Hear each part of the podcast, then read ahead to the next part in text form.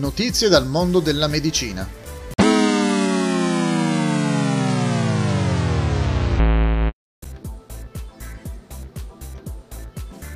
Una su un milione. Una volta, una ragazza inglese di 18 anni fece una visita medica. Le fu detto che non avrebbe mai potuto avere figli perché aveva due uteri. Quattro anni dopo, quando aveva 22 anni, diede alla luce due maschi sani. Un portavoce dell'ospedale disse È davvero molto raro che una donna abbia due uteri ed è ancora più raro che abbia una gravidanza in ognuno di essi. Secondo i ginecologi, le possibilità che questo accada sono una su un milione.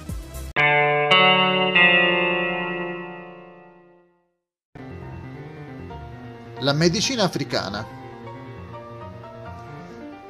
alcuni paesi africani hanno legalizzato il lavoro svolto da una particolare categoria di medici, gli stregoni.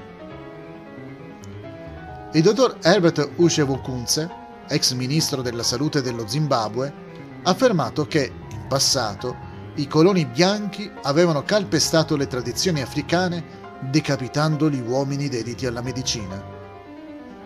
Di conseguenza, la maggior parte dei nostri grandi spiriti ancestrali si è addormentata perché temeva che i propri medium avrebbero subito lo stesso destino. Ma c'è stata una rinascita religiosa in Zimbabwe, accompagnata dalla nostra rinascita politica. I nostri grandi spiriti ancestrali stanno tornando come parte di questa ondata. Migliaia sono gli erboristi e i medium africani registrati dal governo. Comunque, il dottor Ushewo Kunze ha sempre rifiutato la definizione di stregone. Questi medici sono le persone più influenti nella cultura dello Zimbabwe. Alcuni guaritori prescrivono medicine solo quando sono in trance.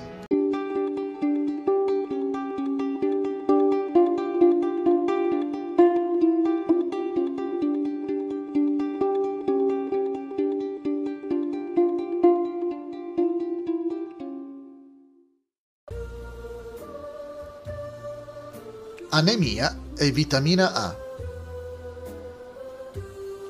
Uno studio centroamericano, che ha coinvolto sei paesi, ha collegato la carenza di vitamina A all'anemia diffusa nei bambini e nelle madri che allattano nei paesi in via di sviluppo. Il dottor Luis Antonio Mejia ha dichiarato che, a meno che la carenza di vitamina non venga corretta, l'anemia non si può curare neanche se il ferro assunto è adeguato. Quando il fisico della persona anemica non risponde alla terapia convenzionale, è chiaro che la vitamina A sia carente.